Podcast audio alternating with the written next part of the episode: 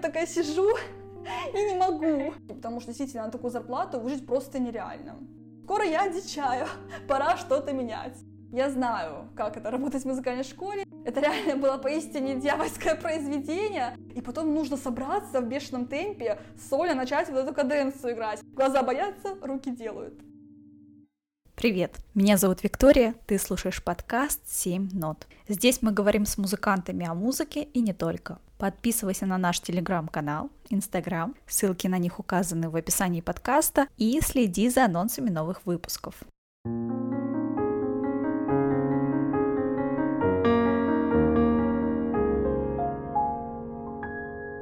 Сегодня у нас в гостях пианистка, преподаватель, блогер, аранжировщик, а также автор методики онлайн-обучения игры на фортепиано Надежда Яковлева.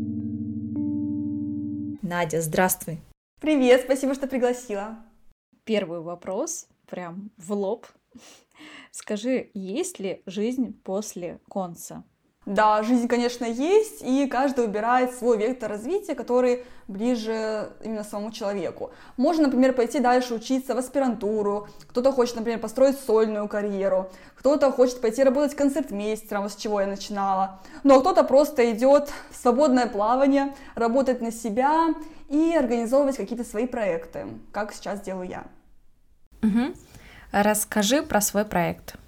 Так, ну мой главный проект это мой блог, собственно говоря, который я веду уже а, два с половиной года. Начала я еще, когда училась в консерватории, по-моему, на четвертом или пятом курсе, и постепенно вот так все развивалось. Сейчас а, у меня много учеников, я занимаюсь в основном только со взрослыми и онлайн. Начиная с офлайн уроков, ездила по городу, но это было очень тяжело, у меня была огромная нагрузка. Я сочетала эту работу вместе с работой в музыкальной школе и вместе с учебой в консерватории консерватории, и еще с ведением блога. Да, потом я поняла, что это просто нереально совмещать, и решила уйти в онлайн. Ну, это еще произошло, потому что я сломала палец на ноге, и мне нужно было как-то зарабатывать на жизнь, скажем так. И плюс дальше настала уже пандемия в следующем месяце, и все перешли в онлайн. Потом начала развивать различные проекты, создала свой курс по развитию техники игры, онлайн-интенсивы, где мы со всеми участниками учим за один месяц два произведения. Ну и плюс они повышают там свои навыки игры. Потом сейчас я в декабре создала свой новый сборник. Это мой первый сборник, новогодних аранжировок. А, это была огромная работа. У тебя есть огромное количество вариантов, как приложить композицию. Ты можешь либо что-то свое привнести, либо же сохранить оригинальную тональность, оригинальный ритм. И вот мои аранжировки отличаются тем, что я стараюсь писать максимально близко к оригиналу. То есть в оригинальной тональности, в супер точном ритме, со всеми проигрышами, чтобы аранжировка звучала насыщенно и ее было приятно играть на фортепиано. Я правильно понимаю, ты стремишься сделать свои аранжировки максимально доступными? Да, да, ты полностью права, потому что я знаю те, кто пишет аранжировки для более высокого уровня, для исполнителей уже с консерватории, но у меня такой цели нет, потому что большинство моих э, подписчиков в блоге это любители. Они занимаются для себя, некоторые начали учиться во взрослом возрасте, поэтому я всегда стараюсь сделать не только насыщенно, но и в то же время удобно для исполнения. Есть люди, которые начинают изучать фортепиано в взрослом возрасте, но им тяжело играть какие-то произведения посложнее, потому что там уже встречаются различные технические трудности. И вот именно для них этот курс также будет очень полезен, потому что там я рассказываю, как работать над каждым видом техники, начиная от мелкой техники различных пассажей, заканчивая октавами, да, крупной техникой, аккордами и другими исполнительскими приемами. Слушай, в своем блоге ты пишешь, так как музыка Баха имеет огромный энергетический заряд, на протяжении ее исполнения вам нужно оставаться в тонусе. А вот ты сама, как исполнитель, пианист, что ты чувствуешь, когда играешь его музыку?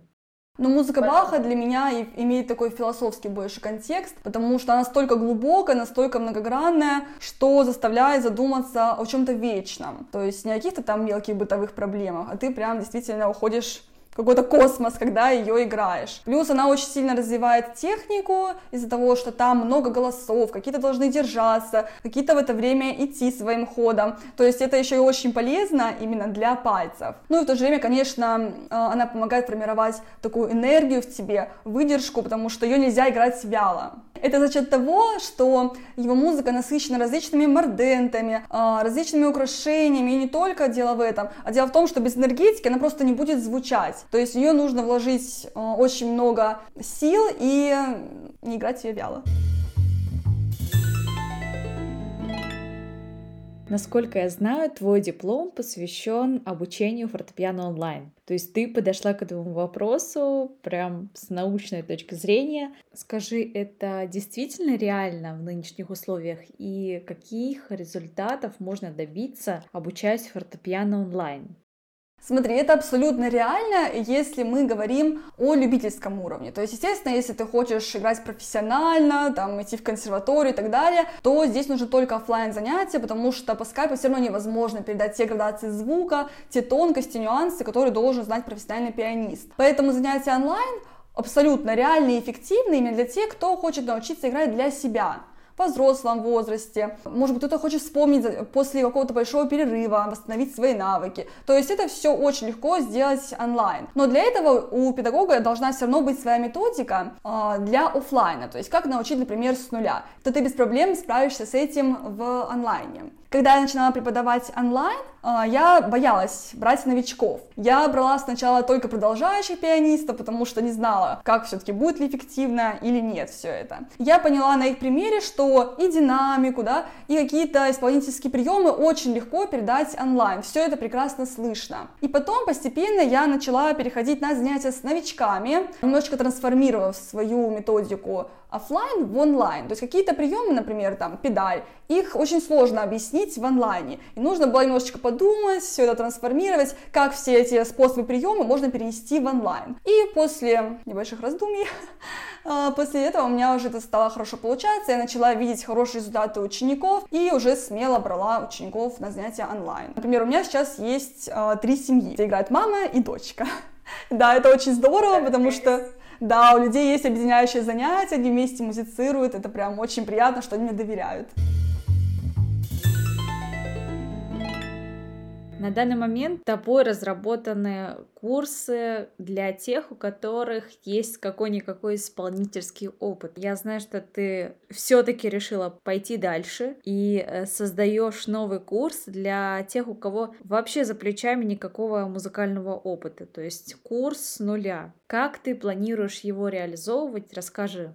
Да, сейчас действительно я начала заниматься этим проектом, потому что желающих обучаться индивидуально стало очень много. Да, и вот э, создание онлайн-курса для начинающих для меня абсолютно новый опыт, потому что все свои проекты я создавала для тех, кто уже умеет играть на фортепиано. А здесь я понимаю, что будет огромный проект, и самое сложное это вообще продумать его структуру, как сделать так, чтобы он был эффективный, чтобы люди заканчивали курс, доходили до конца и получали хорошие результаты. Поэтому это будет просто огромный труд труд, мне кажется, он растянется на год, если не больше. То есть э, такое огромное количество времени тебе необходимо, чтобы разработать свой проект? Да, да, потому что у меня нет никакой команды, я все делаю сама, но в каких-то вещах мне, естественно, помогает мой муж, он мне помогает монтировать, все это тоже придумывать так сказать, мой тоже вдохновитель.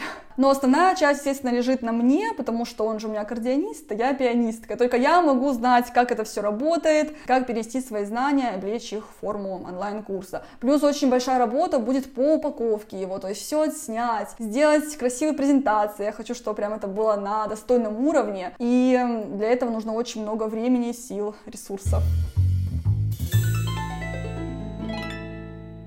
И все-таки Почему ты ушла в онлайн? Мне кажется, ты что-то знала, потому что ты ушла до пандемии. О, это на самом деле очень интересная история. Как-то раз совершенно случайно я наткнулась на вебинар. Этот вебинар был посвящен профессии интернет-маркетолога. Я тогда вообще ничего не знала, что это, где, но решила послушать, так как купилась на все эти триггеры серии удаленная работа, на Бали, в любое время открываешь компьютер, там уже заявочки лежат и все такое. И на этом вебинаре я услышала одну очень важную мысль о том, что женщина должна уметь э, обеспечить себя финансово самостоятельно. То есть нельзя надеяться ни на мужа, ни на родителей, на какие-то обстоятельства судьбы, сечения там чего-то там космического, потому что не знаешь никогда, что может произойти. В любой момент какие-то могут проблемы со здоровьем случиться, еще что никто не застрахован. Тогда я подумала, действительно, могу ли я себя обеспечить зарплатой учителя в музыкальной школе? Я так поняла, что нет, потому что это зарплата из серии в районе 10 тысяч, как у меня была, и это хватит, дай бог, я не знаю, на несколько дней поесть, съездить куда-то и все. Тогда эта мысль прям меня очень задела, я поняла, что нужно что-то менять, что-то решать, и, в общем, купила этот курс. Он был очень дорогой в то время, очень волновалась, не знала, что вообще будет, к чему меня все это приведет. И вот я начала его осваивать, потихонечку вникать в основу маркетинга, маркетинг, как это все работает, как продажи работают, влияют на людей. И в итоге вместо двух месяцев положенных я проходила этот курс два года. Меня взяли сразу на стажировку в один ювелирный завод, но так как я особо ничего не понимала, там, что делать с этим заводом уже прям в рабочей обстановке, то я как-то потихонечку замялась и в итоге слилась. Ну, они как-то тоже все это забыли. Но самое главное, что дал мне этот курс идею о том, что я же могу тоже создать какой-то свой курс э, и, например, продавать его, например, курс для начинающих. И тогда я начала думать, окей, курс я создам, но что дальше, кому я буду его продавать? кому вот я сижу здесь дома, кто обо мне узнает. И поняла, что по ходу надо создавать блог. Тогда я еще видела, мне попадались различные рекламы, другие девочки, которые тоже пианистки, ведут свои блоги. Я не смотрела и думала, вот как так, они ведут, у них все получается, а я тут такая сижу, и не могу, и боюсь. Думаю, нет, что я хуже, что ли? Надо тоже попробовать. Но не пойдет, так не пойдет, жизнь одна, господи. В общем, была проведена огромная работа перед началом, и вот 10 июня или июля, не помню точно. В общем, летом 2019 года я собралась и публиковала свой первый пост. Свое время я не пошла в консерваторию, я туда не поступала, потому что была уверена в том, что это заведение для избранных. Это идеал, это а, что-то такое недостижимое, прекрасное. И я обожаю говорить о Консе, а, расспрашивать а, друзей, знакомых. В том числе я хочу спросить у тебя, какую роль консерватория сыграла в твоей жизни? Главное, что дала мне консерватория, это осознание того, что в жизни нужно рассчитывать только на себя. Потому что когда ты учишься в колледже, вся твоя жизнь как будто предопределена. А, ты знаешь, что ты пойдешь в консерваторию еще 5 лет, будешь идти по накатанному пути. Но в консерватории ты уже начинаешь понимать, что скоро учеба закончится и придется выйти в свободное плавание как работать, где, чем зарабатывать на жизнь, что ты будешь делать. И все вот эти вопросы заставляют тебя начать двигаться. Хорошо, ты выбрала интернет-направление, ты решила себя реализовать в Инстаграме, но как поступают большинство пианистов, которые оканчивают консу? Куда они идут?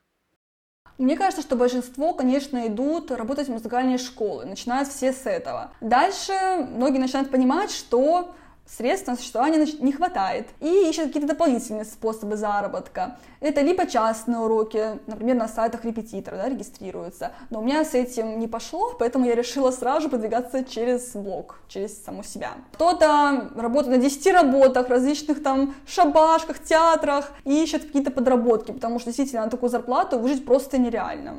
Надь, у меня такой вопрос, нескромный. Если бы тебе платили в 10 раз больше в музыкалке, ты бы осталась? Вот знаешь, на самом деле я тоже иногда об этом думаю, потому что в работе на себя есть один минус. Ты сидишь один, без общества, и это немножечко угнетает, потому что когда ты в обществе, тебе, конечно, весело, можно с кем-то поговорить, а когда ты целыми днями сидишь дома, то начинаешь невольно побаиваться потом людей, выходить куда-то в свет. Да, у меня было такое в январе, когда вот я уволилась в музыкальной школы, и мы купили тогда еще квартиру, вот, и я сидела целыми днями в ней, мне так нравилось, так уютно наконец-таки стало. Вот, я особо как-то не думала, что надо куда-то выходить, в общем, сидела дома. Но потом я вот начала за собой замечать, что при каких-то встречах с людьми мне становится не очень комфортно, и я поняла, что скоро я одичаю, пора что-то менять. Так что потом я пошла на танцы и начала прям каждый день куда-то выходить, в магазин, в парк, неважно куда, но чтобы не, не одичать. Давай отвлечемся от финансовой составляющей. Э, скажи, кроме этого, есть еще какие-то минусы? Вы знаешь, на самом деле я работала концертмейстером, и мне это было не очень интересно, потому что приходят детки, да, это все очень мило, там прям хороший коллектив, настоящая семья. Но фишка в том, что ты играешь эти унцы-унцы, весь урок. Это настолько однообразно, настолько скучно, что мне кажется, те, у кого нет вот такой предпринимательской жилки, им это нормально, да. Но когда ты знаешь, что ты способен на больше, я прям это точно знала, я хочу создавать проекты, что-то такое делать интересное, потому что у меня мозг в этом плане варит хорошо, я не боюсь продвигаться, не боюсь что-то новое пробовать, и мне вот это очень наскучивало. Поэтому я и ушла оттуда. Конечно, ты пианист высочайшего уровня. Там ты играешь бас-аккорд, приходишь к концу, открываешь ноты и видишь там баллады Шопена. Это, это вообще как-то влияет на самооценку? Нет, абсолютно нет, потому что я считаю, что любая работа есть работа, и нужно выполнять качественно, и у меня никогда не было такого разделения, что если ты играешь балладу, ты крутой, если ты музыкальной школе работаешь, то вообще нет, абсолютно не так. Потому что в музыкальной школе тоже работают преподаватели, которые очень любят свое дело, и просто низкий поклон им, что они до сих пор там держатся, несмотря на такие условия работы. А ведь с каждым годом все становится тяжелее и тяжелее, какие-то новые бумаги придумывают, какие-то дорожные карты, которые нужно заполнять, чтобы заслужить все эти копеечки. И мне прям очень жалко преподавателей. Кстати, именно поэтому в прошлом году я начала вести консультации для преподавателей, где начала делиться с ними своей авторской методикой преподавания и э, помогать с ведением блога, потому что я знаю, как это работать в музыкальной школе, мало получать. Когда ты работаешь на себя, ты можешь устанавливать совершенно любые цены, которые ты считаешь э, достойны тебя. Поэтому я начала помогать им вести блог, э, потому что сама прошла весь этот большой путь, знаю, какие ошибки можно совершить. И своими советами помогаю помогаю им их избежать, сэкономить время и сразу же стартануть в правильном направлении. Когда ты подводила итоги 2021 года, ты указала, что ты на протяжении двух лет каждый день выходила в сторис. Расскажи, как это вообще возможно? Знаешь, на самом деле это входит в привычку. То есть ты знаешь, что тебе нужно снять что-то с утра, что-то полезное рассказать, поделиться какой-то личной информацией. Ты настолько уже не мыслишь свою жизнь отдельно от блога, что это становится обыкновенной реальностью. Снять сторис. Поэтому это чисто привычка. Окей, okay. это привычка которые, по мнению определенных исследователей, вырабатываются в течение 21 дня. Я пробовала так делать, но в какой-то момент, конечно же, я сдалась. Я уверена, что большинство твоих подписчиков и не только подписчиков, и друзья, и родственники поражаются твоему ресурсу. Расскажи, откуда ты берешь энергию Смотри, но у меня всегда вообще было много энергии, я такой достаточно энергичный человек. И откуда вот берется энергия? У меня есть определенные цели, определенные желания, и я знаю, чтобы их достичь, нужно просто работать. Поэтому приходится создавать какие-то проекты, что-то такое выдумывать, постоянно шевелиться, особенно в работе на себя, потому что если ты не шевелишься, ты не зарабатываешь. Но самое главное, что, почему у меня много ресурса, да, всегда такое ресурсное состояние, я просто обожаю то, что я делаю, я нашла вот себя, это вот чисто мое, я обожаю заниматься именно со взрослыми учениками, детьми я не занимаюсь. Потом э, я обожаю создавать проекты, все это планировать, систематизировать просто. Потом э, из-за того, что я работаю на себя, я самостоятельно самостоятельно формирую свой график. То есть, например, я знаю, что больше, чем три урока я не могу провести. Я ставлю только три урока лимит мой, и чтобы у меня оставались силы еще на что-то другое. Плюс, например, э, я сова, и я не могу рано вставать просто, как бы не пыталась. Да, что бы я только не делала. Поэтому я начинаю свой день не раньше 12. То есть, если бы я, например, не высыпалась, это просто ужасное сразу состояние у тебя, я бы не смогла не работать, была бы злая, и вообще не в ресурсе. И поэтому как-то я особо не сказать, что прям устаю, выгораю, потому что любимое дело, ну и плюс правильный распорядок дня.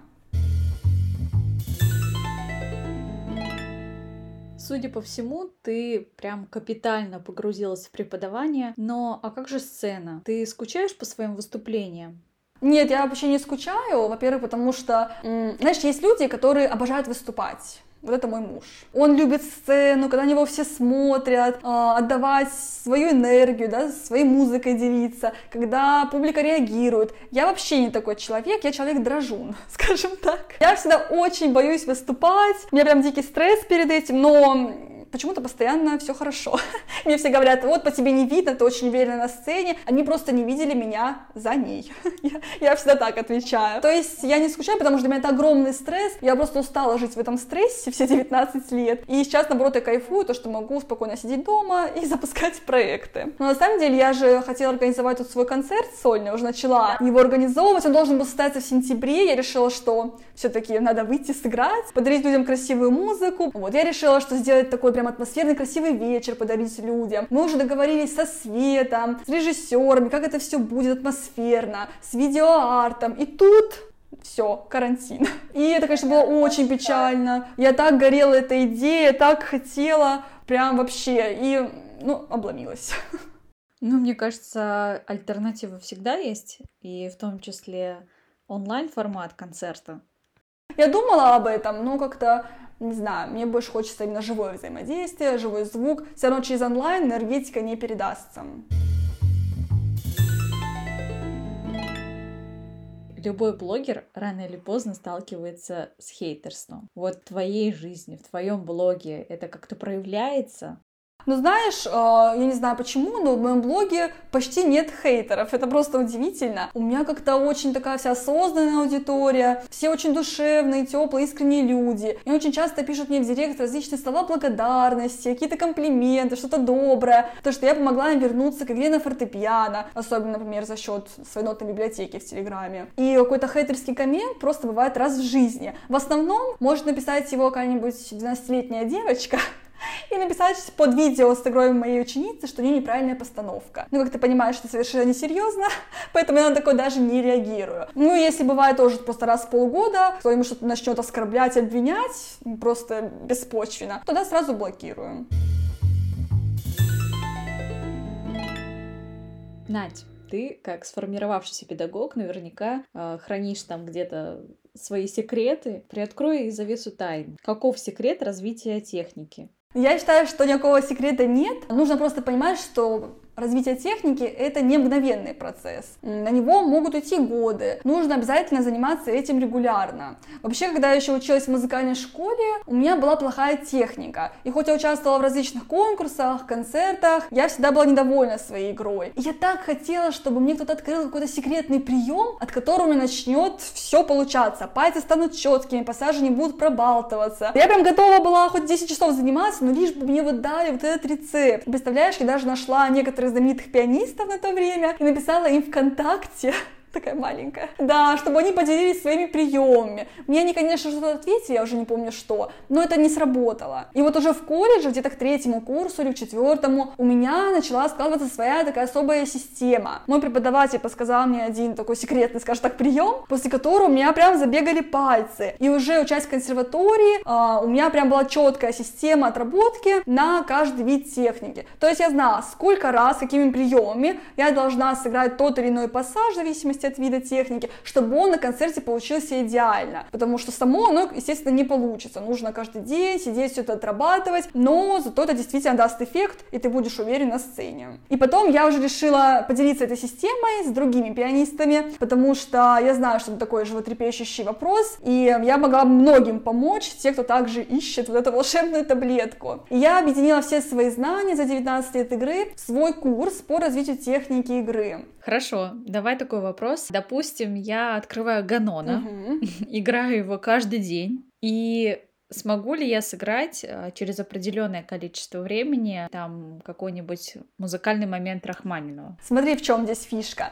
А, фишка не просто в том, чтобы играть Ганона, а фишка в том, чтобы играть его правильно. Потому что если играть его просто пальцами, например, да, то у тебя может зажаться рука. То есть ты будешь играть его неправильно, никакого вообще эффекта он тебе не даст, только побочный, скажем так. А если ты будешь играть его правильно, с правильным движением в кистях, да, с правильной координацией, следить за расслаблением, то, конечно, это даст очень мощный эффект, потому что упражнения Ганона очень полезные. Я сама их играла всю музыкальную школу, еще в колледже на них разыгрывалась, и сейчас у меня тоже все ученики также развивают свою технику на этих упражнениях.